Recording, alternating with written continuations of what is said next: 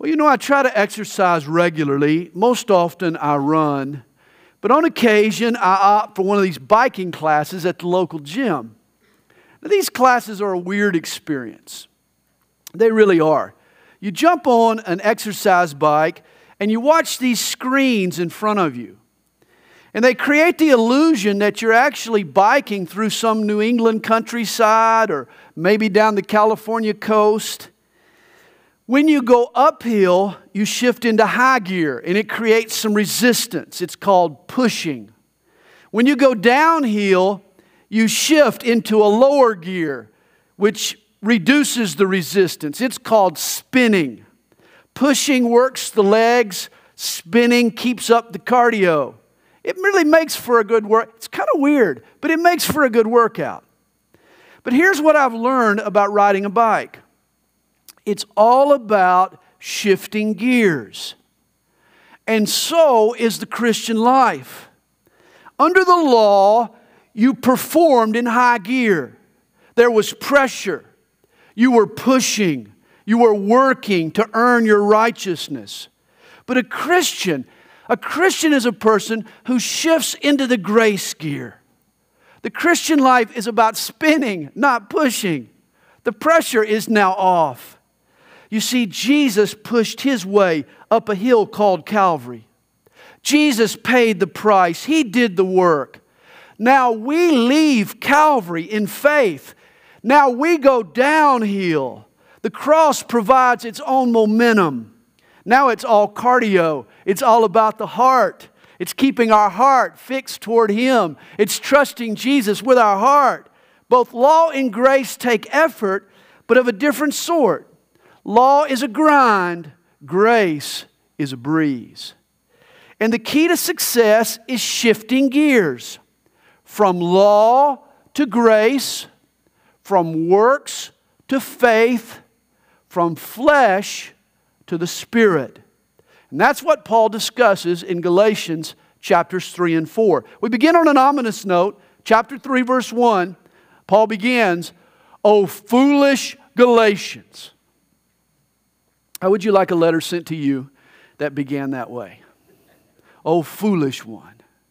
The Greek word translated foolish means empty headed, literally air headed. Paul is referring to the Galatians as spiritual space cadets. Oh, you airheads. Here are a few other translations of verse 1. The New English Bible renders it, You stupid Galatians. The Amplified Version puts it, Oh, you poor and silly and thoughtless and unreflecting and senseless Galatians. The Amplified always lives up to its name. My favorite rendering of this verse is from the Phillips translation. you dear idiots. I love that. this was not naivety, this was stupidity. Paul continues Who has bewitched you? That you should not obey the truth, before whose eyes Jesus Christ was clearly portrayed among you as crucified. I mean, this was not a situation where the Galatians had been improperly taught. The sufficiency of the cross, the work of Christ, had been clearly portrayed. Faith in Jesus was all they needed to be right with God. Thus, why were they so confused? Well, Paul asks, Who has bewitched you? He knows somebody has confused them.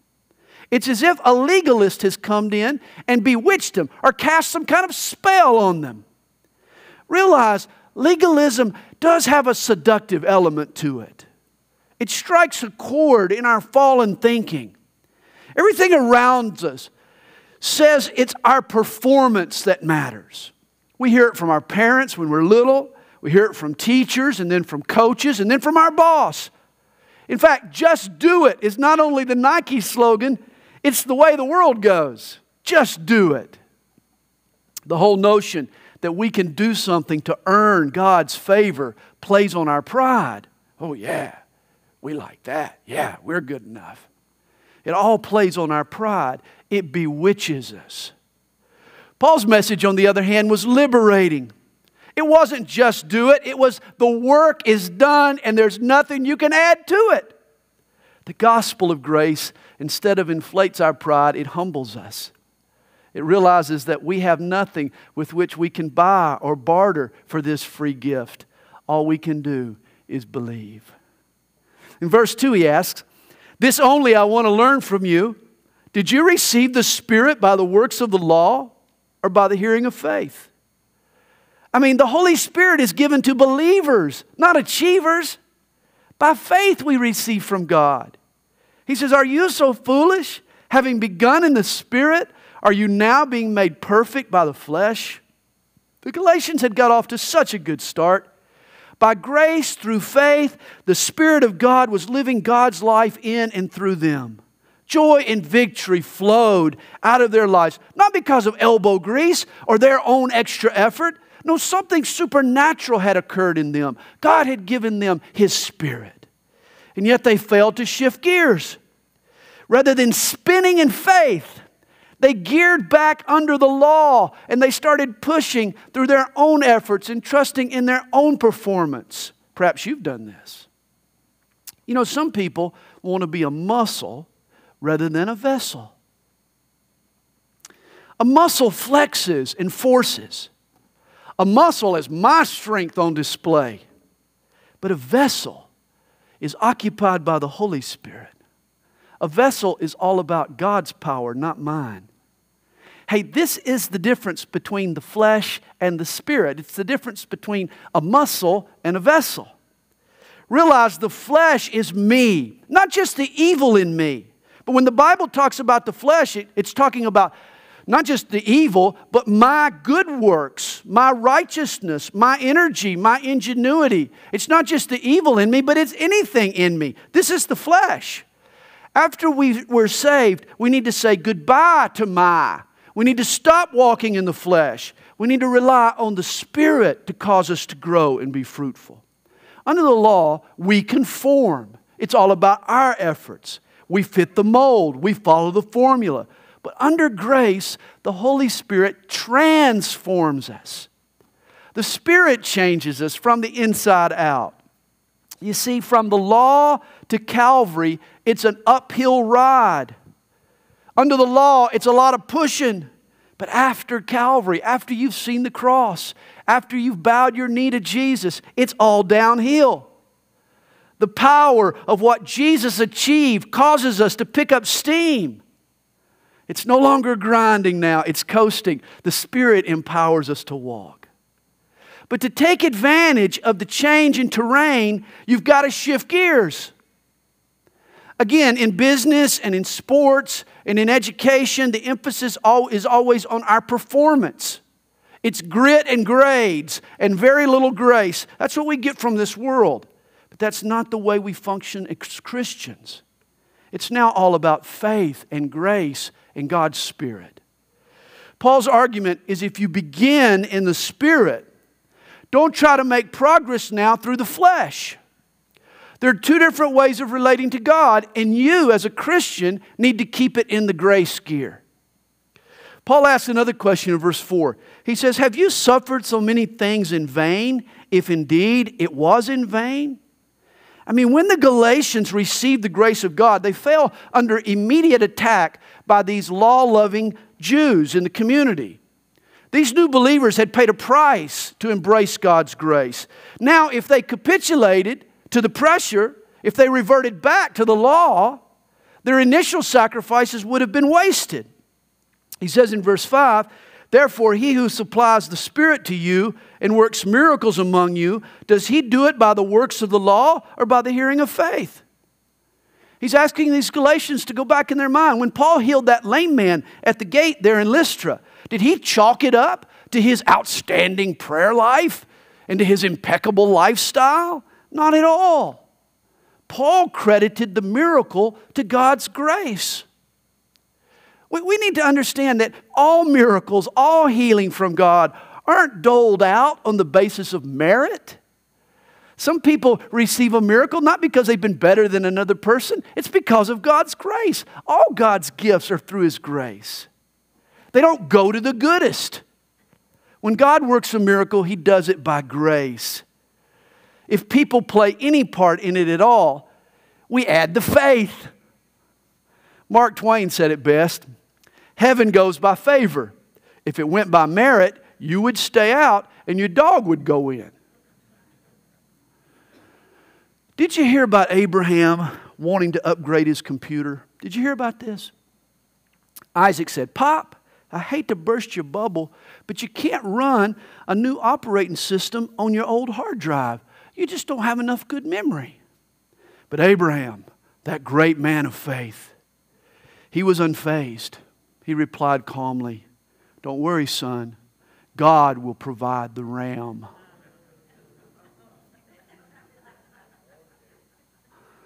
You know, when, when I recall Abraham, I'm tempted to think in a day of breakthrough technology and computer chip wizardry, what could we possibly learn from a man who lived 4,000 years ago? And yet the answer to that question is plenty. Though the world has changed and though knowledge has increased, God stays the same. And the terms by which man relates to God are the same today as they were in the days of Abraham. Paul is about to prove it. Chapter 3, verse 6 quotes Genesis 15, verse 6. Just as Abraham believed God, and it was accounted to him for righteousness, therefore know that only those who are of faith are sons of Abraham. I love this.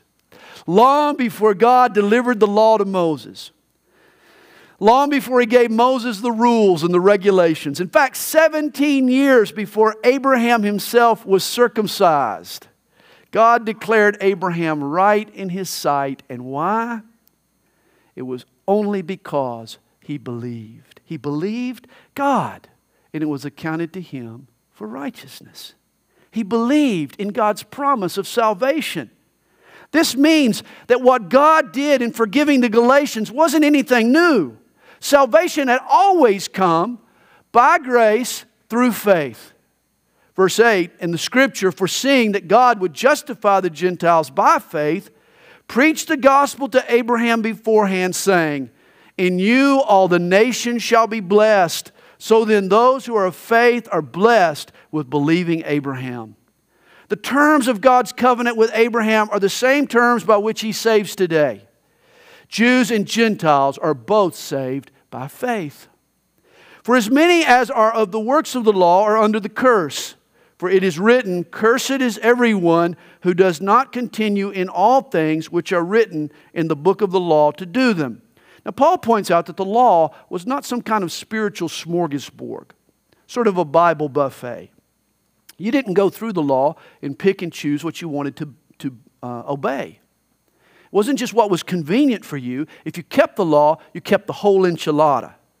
Live by any part of it, and you were bound to the whole. He says, But that no one is justified by the law in the sight of God is evident, for the just shall live by faith. Here's the problem you can live by little pieces of the law, but nobody can live under the whole law and be obedient and be successful. Thus, why even bind yourself to it at all? He says, to the contrary, those that are justified by the law in the sight of God, no one is justified by the law in the sight of God. No one can live up to its demands. That's why the just shall live by faith. If it were possible to live up to the law, why did Habakkuk now prescribe a different remedy? And here he quotes Habakkuk chapter 2, verse 4. It's interesting, this verse is quoted three times in the New Testament, and each time the emphasis is on a different word. In Romans 1, verse 17, the focus is on the word just. We're made just through faith. We're made right with God or just by faith. In Hebrews 10, verse 38, the stress is on the word faith. In other words, we're, we're made just when we continue in our faith. It's about faith. But here in Galatians, the thrust is on the word live. We're not just saved by faith, but now we live by faith. We stop trying to earn God's favor and we rest in His grace. We learn to trust in His promises. We live our lives by faith, not works, by grace, not law, by the Spirit, not the flesh. Verse 12 tells us, Yet the law is not of faith, and the man who does them shall live by them. In other words, it's either law or faith. You, you live by either one or the other, either by toil or by trust. It's either or. You know, on a bike, You can't push and spin simultaneously. You're either in one gear or you're in the other. And the same is true in relationship to God. You either trust in your own works or you trust in Jesus' work. Verse 13 sums up Paul's case for grace. He says, Christ has redeemed us from the curse of the law, having become a curse for us, for it is written, and here he quotes Deuteronomy 21, verse 23 Cursed is everyone who hangs on a tree. According to the law, the worst disgrace was to die on a tree. And it was on a dead tree at Calvary, a piece of wood, the cross, that Jesus atoned for the disgrace that we had suffered, that our sin had earned, in order to bring us God's grace. And in doing so, he ensured that the blessing of Abraham might come upon the Gentiles in Christ Jesus, that we might receive the promise of the Spirit through faith. We receive all of the blessings of Abraham. We receive membership in God's family, not by law, but by faith. Even the blessings of the Spirit are imparted to us by faith. Now, the rest of chapter 3 is a commentary on God's covenant with Abraham. Have you ever heard the phrase, the expression, cut a deal? You ever heard that expression? Cut a deal? I'll bet you don't know its origin. You see, in ancient times, when covenants were sealed, animals were sacrificed. And these animals were cut in cross sections from head to rear. the pieces were then aligned to form a corridor. And then both parties, both parties of the contract, would walk together through the corridor, through the animal parts. It was their way of committing to their end of the deal. After God promised to bless Abraham, Abraham prepared to finalize this covenant. He had entered into a contract with God. He was going to seal it as he would any contract that he had entered into. And so he cut the animals, he sacrificed them, he formed the corridor. He waited all day. In, fa- in fact, he shooed away the vultures all day. And he waited on God to appear and ratify the covenant with him. Abraham was almost about to doze off. He had almost fallen asleep over under the tree when suddenly God appeared. He appeared in the form of a burning torch and a smoking oven, the cloud and the fire. And interesting, God walked through the carcasses all by himself. All Abraham did was wake up and believe. You see, this wasn't a tag team effort. The sealing of this covenant wasn't a joint venture. This wasn't God's part and Abraham's part. No, God walked through the corridor all by himself. And in doing so, he said, This is my work and my work alone. All Abraham did was to wake up and believe. And 4,000 years later, this is still the way that God relates to his people. Jesus has accomplished all the work for us. He's done the work all by himself. Our only part is to look on and believe. It's simple faith by which we enter God's family and earn God's blessings. Well, Paul begins to draw lessons from this Abrahamic covenant in verse 15. He says, Brethren, I speak in the manner of men. Though it is only a man's covenant, yet if it is confirmed, no one annuls or adds to it. In essence, if people take their promises seriously, how much more will God be faithful to the covenant that He's made?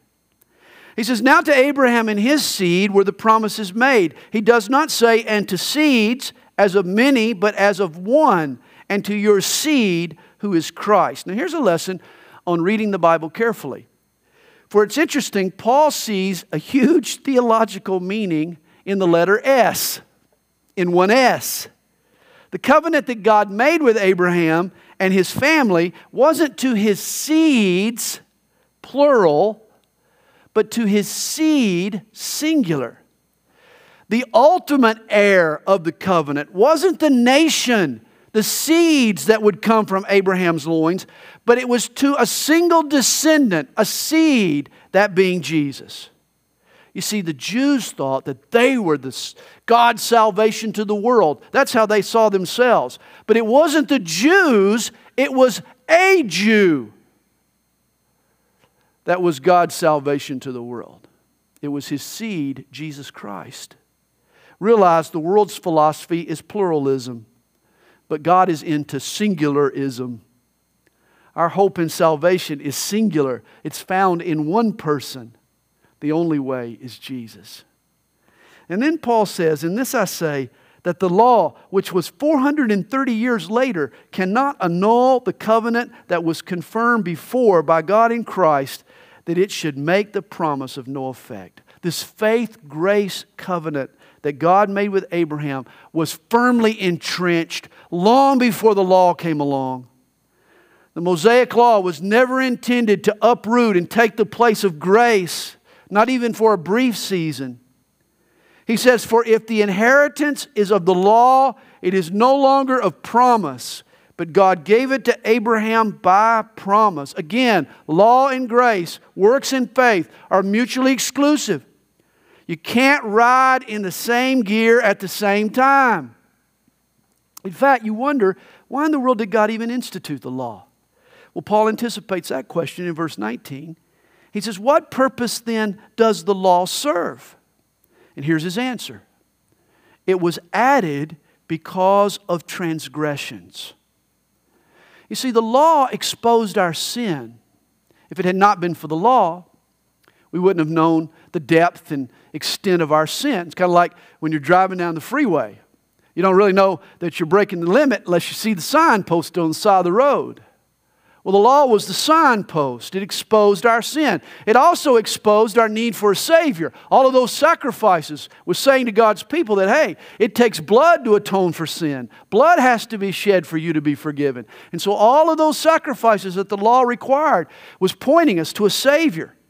The law exposed our sin and our need for a Savior, but it was never intended to make us right with God. Never. In fact, the law was needed only, notice, till the seed should come to whom the promise was made. The law pointed us to the Savior. But once Jesus came, the law was no longer necessary. It became obsolete. It had fulfilled its purpose.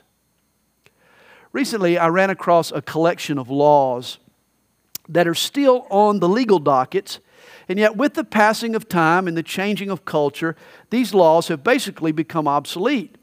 Here's a sampling. Did you know that in San Jose, California, sleeping in your neighbor's outhouse without permission is a violation of the law? I'm sure you needed to know that. It's also illegal to eat peanuts in church in Massachusetts. That's a law on the books. Here in Atlanta, smelly persons are not allowed on streetcars. Remember that tomorrow on your way to work. And singing out of tune in North Carolina is absolutely prohibited. Perhaps the North Carolina statute is the only one that still has any validity. My point, though, is it's possible to have laws on the books that have become irrelevant and unnecessary. And this is what Paul is saying about the law of Moses. After the work of Jesus, the law became obsolete. The commandments are still on the books, granted. But when you embrace the Savior, they're no longer necessary. They've already accomplished their purpose. Verse 19 makes another point about the Jewish law. He says, And it was appointed through angels by the hand of a mediator. In other words, the law came second hand. It came from God to Moses by certain angels, by go betweens. You know, it's like that you know, one guy whispers in one ear and the other guy whispers in another ear and the other guy, I don't know if it happened quite like that. But here he's saying it came by mediators. It wasn't handed straight from God to Moses, it came to him through a succession of angels. In contrast, verse 20, now a mediator does not mediate for one only, but God is one. You see, the law leaned on mediators, but recall the covenant with Abraham? When God walked through the animal parts, He did so by Himself, Himself personally. There were no mediators, there were no go betweens, there were no proxies or representatives. No, God's promise, Grace and faith is always firsthand. God puts His stamp of approval on it. It puts us in personal touch with God. Grace and faith are better than law and works. Verse 21 Is the law then against the promises of God? Well, certainly not. I mean, the law did serve a purpose. God did have a good purpose for the law. But making us right with God was never its objective. He says, For if there had been a law given which could have given life, truly righteousness would have been by the law. Any way that we could have been made righteous that wouldn't have required Jesus to come and die, that would have been good. But obviously, there was no other way. If the law could have saved us, Jesus would have never had to come and die in our place. But the scripture has confined all under sin, that the promise by faith in Jesus Christ might be given to those who believe. The law exposed our sin and our inability to keep it, only proved our need for a Savior. But before faith came, we were kept under guard by the law, kept for the faith which would afterward be revealed. You see, the law kept our nose clean taught us right from wrong. It kept us out of trouble until Jesus came to save us and change us and give us a new heart. He says, Therefore, the law was our tutor to bring us to Christ that we might be justified by faith. The law was a tutor. It schooled us on our sin and on our need for a Savior. He says, But after faith has come, we are no longer under a tutor, for you are all sons of God through faith in Christ Jesus. Think of it this way the law was like a nanny that was there to help raise God's kids. But when the kids come of age, you fire the nanny. You don't need a nanny anymore for adults. The spiritually mature, the true believers, they no longer need to be told what's right it now becomes their utmost desire. God puts it into our hearts, He writes it on our hearts. Now that we know Jesus, our hearts have changed. I no longer have to obey God. Now I want to obey Him. Now I get to obey Him. A Christian's want to's change. And that's why we no longer need the tutor. God has done a work in our hearts. He's converted us, He's made us His sons. And now He can trust us to follow Him. He says, For as many of you as were baptized into Christ have put on Christ. I mean, the Savior's nature beats in my breast as loudly as my own heart. I am a miracle of God's grace, and you are too if you've trusted in Jesus. How can we add to anything He's already done? How can we add to that miracle? We need to rely on Jesus' finished work. We need to rely on what the Spirit has done in our hearts, not what we can do for God. Which leads to a truth. He says, There is neither Jew nor Greek. There is neither slave nor free. There is neither male nor female. For you are all one in Christ Jesus. I mean, since salvation is no longer based on our achievements, the categories that used to define us have disappeared. They're now gone. We're all one in Christ. Because we all come the same way by grace through faith. All that distinguishes us now is whether we're in Christ or whether we're apart from Christ. The whole world could be summed up into two categories those that are in Christ and those that are not. The saints and the ain'ts. That's the whole world right there. There's only meaningful distinctions left. Verse 29 and if you are Christ's, then you are Abraham's seed and heirs according to the promise. How wonderful. Membership in Abraham's family doesn't just boil down to a Jewish pedigree. Did you know you can leapfrog over Old Testament requirements? Over all the things that made a person Jewish, you can leapfrog over all of that by embracing the heir of Abraham, Jesus Christ. By embracing Christ, you can become a son of God in full and in right and in perfect standing. God accepts us now by faith through God's grace. Now, the first seven verses of chapter 4 continue with this analogy of the law as a tutor or as a nanny. In the Roman world, before a child came of age, he was under the care of a nanny.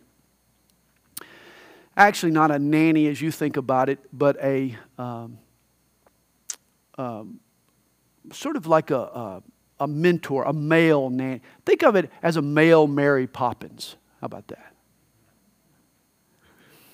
But the child was under the caretaker, was under a caretaker, and this caretaker was in charge of the child's development. The son was heir to the family's th- fortune. But of course, in his younger years, I mean, a kid's just a kid. And so you, you, treat, a, you treat a kid differently than the potentially he's the owner. But you don't treat him as the owner, not when he's a kid. I mean, you don't hand him the keys to the, the store. He'll go in and he'll eat all the profits, or he'll blow all the bubble gum, or he'll, he'll do whatever crazy thing and waste away, you know, what's been given to him. So when the child, when he's a child, you have to tutor him, you have to raise him, and that's where this mentor came in. Until he developed some maturity, the son couldn't be trusted to own the company. In other words, he had to learn the ropes before he got the reins. This is the background leading into Galatians chapter 4. Now, I say that the heir, as long as he is a child, does not differ at all from a slave, though he is master of all, but is under guardians and stewards until the time appointed by the father. I mean, a wise dad expects his son to work in the family business before he takes over. Every employer should first be an employee. Good idea, right? I mean, employees are graded on results, they're groomed by rituals, they're guided by regulations, and they're grounded from ruling until they learn these lessons. And this is good training. This is what the law did for us.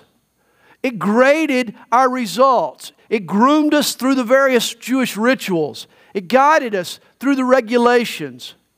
But it kept us from really being apart.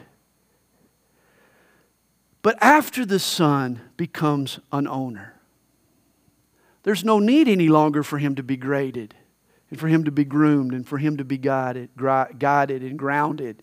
No. Now, as the owner, it's up to him to function according to his wisdom and according to his instincts. You see, all this applies to our life under the law. The law trained us as if we were hired hands until we came to Christ. And once we came to Christ, we became co owners in the business. We became heirs of Abraham and heirs of the Father. Now, the law has been written on our hearts.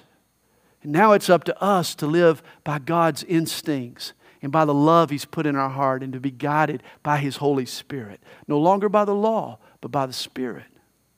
Paul says in verse 3 Even so, we, when we were children, were in bondage under the elements of the world. He's saying the law was a nanny religion. The law was like the ABCs of morality and ethics. The word elements here means basics. Legalism covered a version of right and wrong. But here's Paul's point legalism, law, is for babies. Did you know that? Legalism is for babies. The law was like sucking on a pacifier. Preset standards, laws were like playpens. Establishing boundaries are always easier than walking by faith and living by love. I mean, people like to be told what to do rather than do the right thing. You know, under the law, you're told what to do, but in Christ, He expects you to do the right thing, to live out the Spirit of God working in your heart. Religious formulas are just that they're formula compared to the meat of God's Word. Legalism is for babies. The false teachers who told these believers that keeping the law was the path to true enlightenment, they were deceivers. Performance based religion is kid stuff. It's look at me religion. Like a little kid. Look at me, daddy. It's look at what I've done rather than look to Jesus and look to what he's done. The law is infantile and juvenile. It's only through grace and faith that we grow up spiritually. For a time, God kept mankind under the law. Verse 4.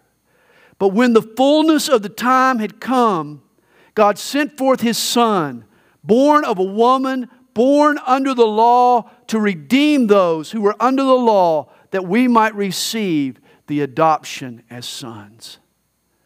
Notice in the fullness of time, or when history reached a crescendo, when God's plan crested, at that precise moment, God sent forth his Son.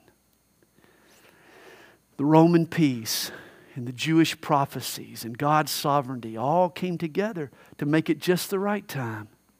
Jesus was born.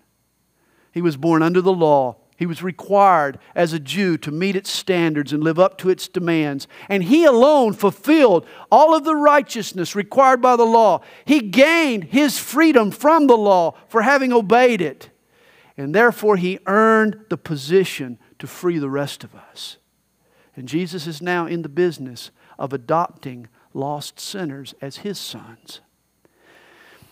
He's going to talk about adoption, but before we get into it, I think it's wonderful whenever someone comes up and says, Man, I've been adopted. You know, every adopted child has one great blessing that other kids don't have. For if you're adopted, come what may, you always know that you were wanted. You always do. If you were adopted, that means you were wanted. An adopted child is no accident. That means that in adopting you, Jesus loves you and that He wanted you. He says, And because you are sons, God has sent forth the Spirit of His Son into your hearts, crying out, Abba, Father. You know, He says that we've received the adoption as sons. Understand God's adoptions are legal. He redeems us, He satisfies our debts, He works out the paperwork in heaven. Trust me, He has legal custody of you if you're His adopted son. But His adoptions are not just on paper, understand. There's, a more, there's more to a divine adoption. For here we're told He puts His Spirit within you. When He adopts you, He doesn't just sign the papers, but He puts His Spirit in you. Thus, the instinctive cry of your heart becomes Abba or Daddy. Suddenly, it becomes your natural tendency to want to do His will and love His people and represent Him to the world. When He puts His Spirit within you, it creates a natural intimacy between you and Him. I guess you could call it a supernatural intimacy. Verse 7 Therefore, you are no longer a slave, but a son, and if a son, then an heir of God through Christ. The law and legalism is for slaves and hired hands and hourly workers. But in Christ, we have become heirs. As sons, you've become a co owner in the family business, in God's business, so to speak. I mean, wait till you get to heaven.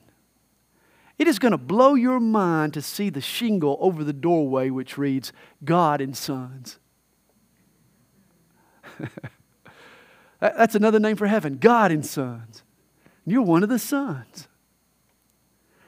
Reminds me of a cartoon, an angel, he's taking some new arrivals on a tour of heaven, and there's a banner overhead that reads, Welcome, stockholders.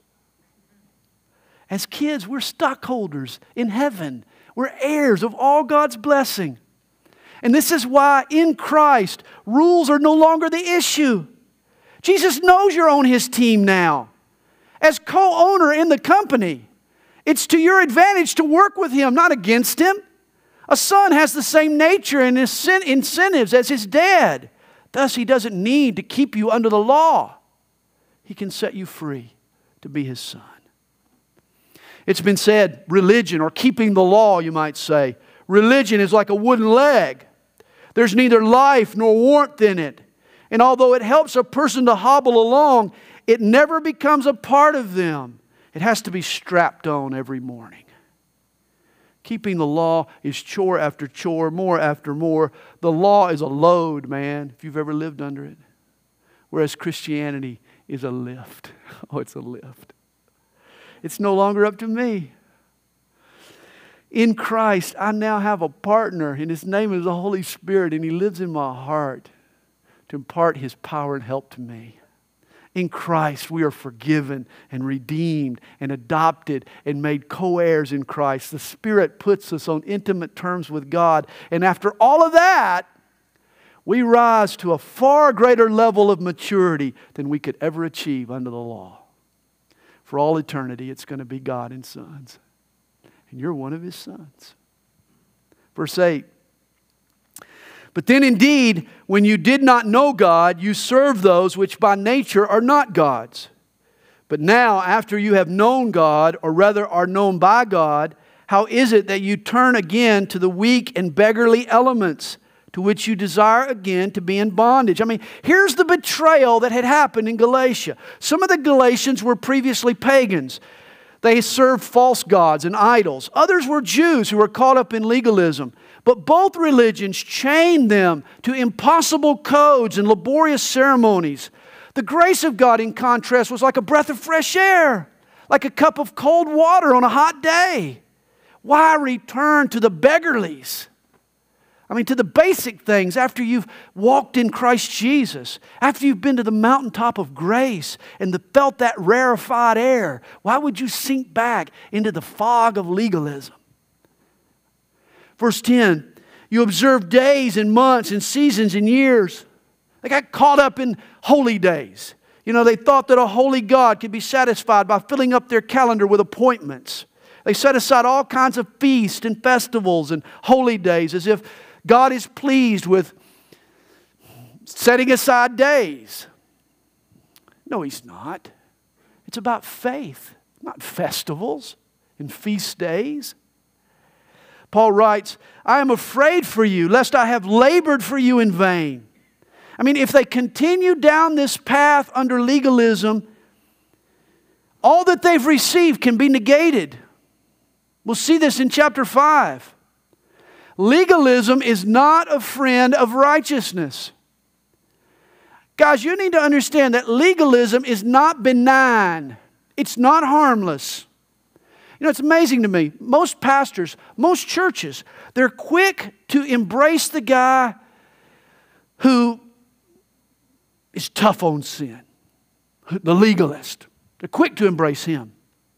Now, the guy who carries his freedom too far, oh no, we're going to discipline that guy. But the legalist, he's the one that's tolerated. Oh, he may be a little overzealous, but he's still on our side. No, he's not. That's a miscalculation. The legalist is the guy that you need to be more aware of, that, that, poses the greatest danger to the life and health of the church, because he's the one that's going to rob us of God's grace. I've heard it put the more religious a man becomes, the further from God he gets. That's true. The more legalistic he gets, the more he's trusting in himself rather than in God. Paul worries about the legalism of the Galatians unraveling everything that grace has woven his work among them will be in vain if they go too far down this road. Verse 12 Brethren, I urge you to become like me, for I became like you. You have not injured me at all. Paul laid aside the Jewish legalism with which he was so familiar, in which he was raised, in order to enjoy his freedom in Christ. He lived like a Gentile Christian, even though he was a Jew. Paul, he worshiped on Sundays. He didn't go to the synagogue. He worshiped with the Gentile believers on Sunday. And he mowed his grass on the Sabbath. And he ate a lot of bacon at the men's prayer meeting. This was Paul. He enjoyed his liberty in Christ. And he's asking Galatians to now mimic his example. In verse 13, Paul begins a new thought. He says, You know that because of physical infirmity, I preached the gospel to you at the first. He's going to talk about his relationship with the Galatians now. And he talks about when Paul and Barnabas first landed in Pamphylia on the Turkish coast. He didn't stay long, and it's surprising, for Pamphylia is such a scenic spot. I mean, it's like going to Hawaii. Pamphylia is a vacation area. It's in an area known as the Turkish Riviera. Give you an idea of what Pamphylia is like. Beautiful. I'm sure he was tempted to stay there. But something moved him upwards, something moved him inland. He left the tropical coast of Pamphylia for the drier mountains of Galatia. And what motivated him to do that? He tells us it was a physical infirmity. And he recalls how the Galatians received him once he arrived. He says, My trial, which was in my flesh, you did not despise or reject, but you received me as an angel of God, even as Christ Jesus. I mean, the Galatians held Paul in such high esteem. They treated him as a messenger of God. His illness no way lessened their respect of him. He says, What then was the blessing you enjoyed? For I bear you witness that if possible, you would have plucked out your own eyes and given them to me. Now, see, here's how much they loved Paul in the beginning. They would have plucked out their own eyes and they would have given them to the apostle if it were possible. And here we get a clue as to the nature of Paul's infirmity or his sickness. Paul probably suffered from some sort of infectious eye disease. Some folks believe that Paul suffered something like a perpetual pink eye. He had this reoccurring uh, eye problem. This may have been what he wrote about in 2 Corinthians chapter 12 as his thorn in the flesh. The warm, humid, tropical climate there on the coast caused a flare up of his condition and caused him to want to move to the cooler, drier mountains of Galatia. That's what brought him to these people in the first place. And Paul is remembering how they received him sacrificially. They were loyal to him. They loved him so much so that they would have plucked out his eye, their eyes and given them to him if it had been possible. And yet, someone had turned these Galatians against Paul. What happened? Why did they, why did they lose respect for him? Why have they opposed him now in his pursuit of grace? He says in verse 16, have I therefore become your enemy because I tell you the truth? I mean, he's referring to the legalists, the rabbinical sympathizers, the Judaizers. These are the ones that had turned their opinion against Paul. He says they zealously court you, but for no good. Yes, they want to exclude you, but they may be zealous, that you may be zealous for them. These false teachers, they pampered rather than pastored. They, were just out to gain a following. Paul told these believers the truth. They told them the truth. Paul told them the truth each week. But the false teachers, they told them what they wanted to hear. They just wanted to gain a following. The Judaizers were just into how many people they could get to follow them on Twitter. That's all they cared about. But it is good to be zealous in a good thing always, and not only when I am present with you. It's kind of a real nice, subtle rebuke. The Galatians had stood up for God's grace when Paul was around, but once he left town, they dropped their guard. And now he rebukes them. They need to be more consistent. Paul reveals his intentions for them in verse 19. He says, My little children, for whom I labor in birth again until Christ is formed in you. I love this. This is Paul's heart, his goal for the Galatians. It wasn't what they could do for him that mattered. No, he cared about them. Paul had a passion to do more for these Christians than just plant the initial seed in their hearts. He wanted to see every new believer reach maturity and live out the character of Christ. He, says that he labored, you know, as if he were giving birth for these, for these Galatians. His soul travailed. He cramped up with concern to see these believers grow. I, I, hope you find a pastor that has this kind of heart for you. This is what's, how spiritual leaders should feel about their people. That, that literally, they labor until Christ is formed in you. I, that's my desire for you.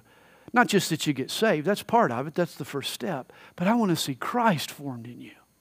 I want to see you living out the example of Christ and being his representative in this world. That's my desire for you. And Paul's desire for the Galatians. Verse 20 I would like to present with you now and to change my tone, for I have doubts about you. Oh, my. He cares about what he's hearing from these Galatians. He's worried about them. He has doubts about them. You don't want your pastor to have doubts about you.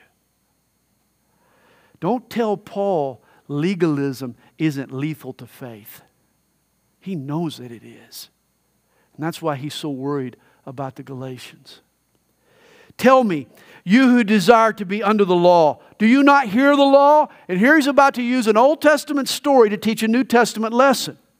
He says, For it is written that Abraham had two sons, the one by a bondwoman, that would be Hagar, and the other by a free woman, that would be Sarah.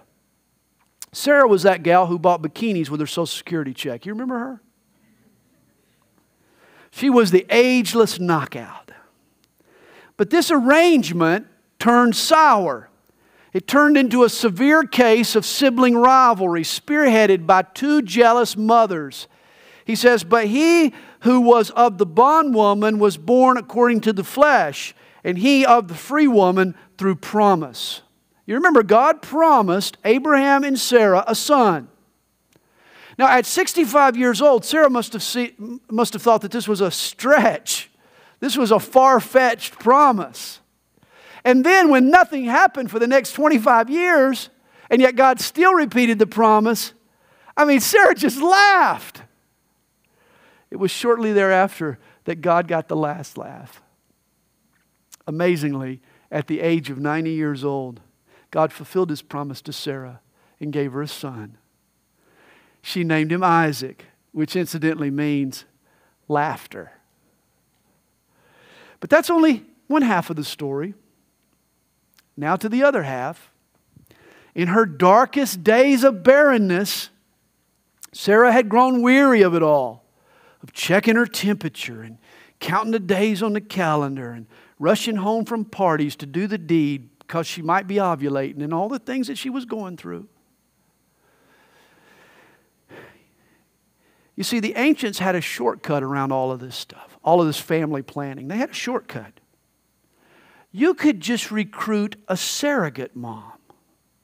You could arrange the night, send the servants home early, you know, put some candles in the tent, let the husband have his jollies one night. And then the baby that resulted would go to the wife who had tolerated it all. And that's how Hagar gave birth to her son, Ishmael. Isaac was the son of the promise, Ishmael was the son of the flesh. And here's how Paul tells the story Sarah had the son of the promise. Isaac was the miracle baby. He was God's work from start to finish. He came through promise, just like our salvation comes to us through grace from start to finish. Whereas Ishmael was born according to the flesh. And remember, flesh is what? It's me. Flesh is me. It's my efforts, my ingenuity, my ability. Just like our efforts under the law, under legalism. Now, here's where the plot thickens, verse 24. He says, Which things are symbolic? This tale of two sons actually has spiritual implications. And Paul is going to use this story in an analogy. He says, For these are the two covenants the one from Mount Sinai, which gives birth to bondage, which is Hagar. For this Hagar is Mount Sinai in Arabia and corresponds to Jerusalem, which now is, and is in bondage with her children. Hagar represents the legal code, the law given to Moses on Mount Sinai.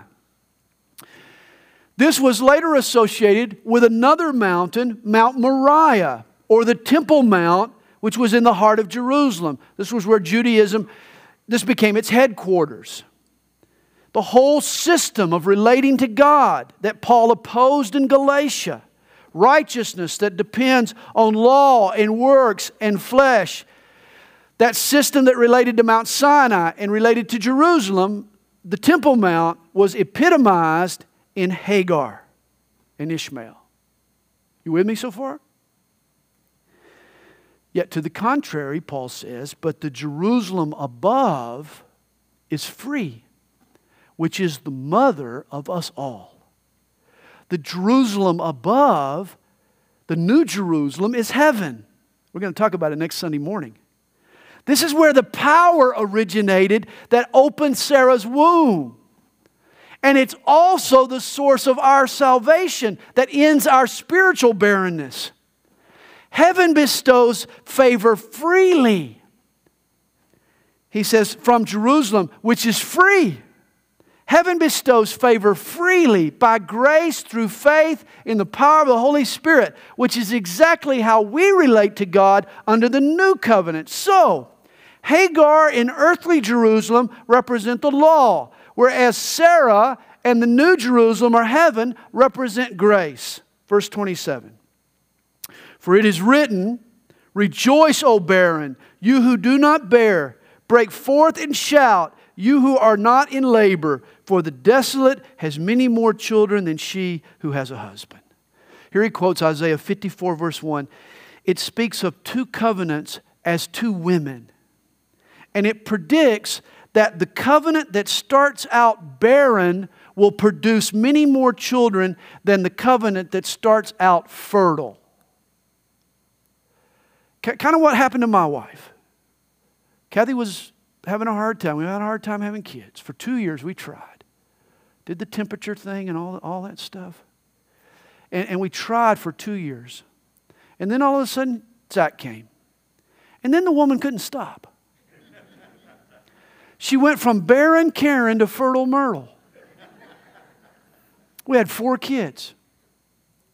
And that's what he's saying here.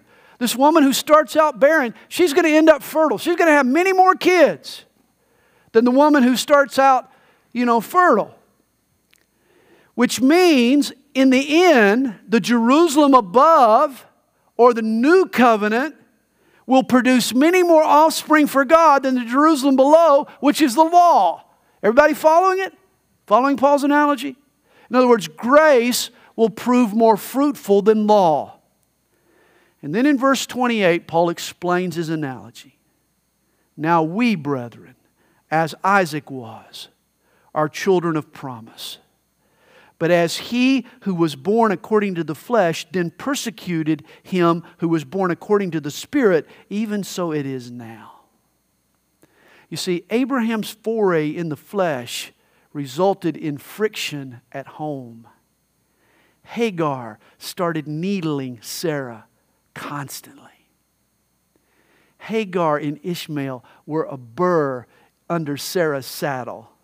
I mean, every time they climbed into the minivan together, old Hagar assaulted Sarah with another little dig or some slight against Isaac. How much better Ishmael's grades were than Isaac's grades, or Ishmael pitched in the Little League game. I think, what, Isaac batted ninth and played right field, didn't he?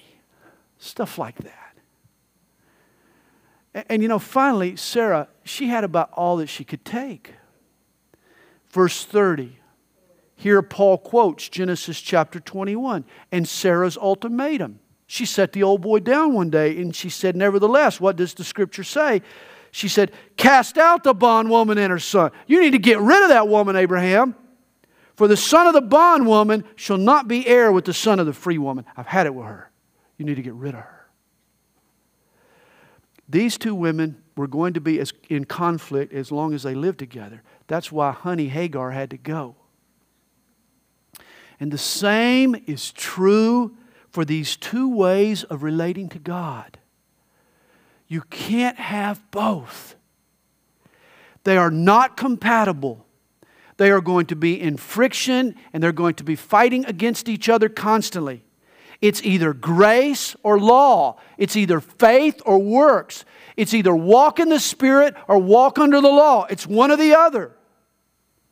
Paul concludes So then, brethren, we are not children of the bondwoman, but of the free. And we too have to choose Either you're a new covenant person who walks by faith and enjoys God's grace, or you're wedded to the law and you depend on yourself. It's one or the other. We all need to shift some gears and shift from law to grace.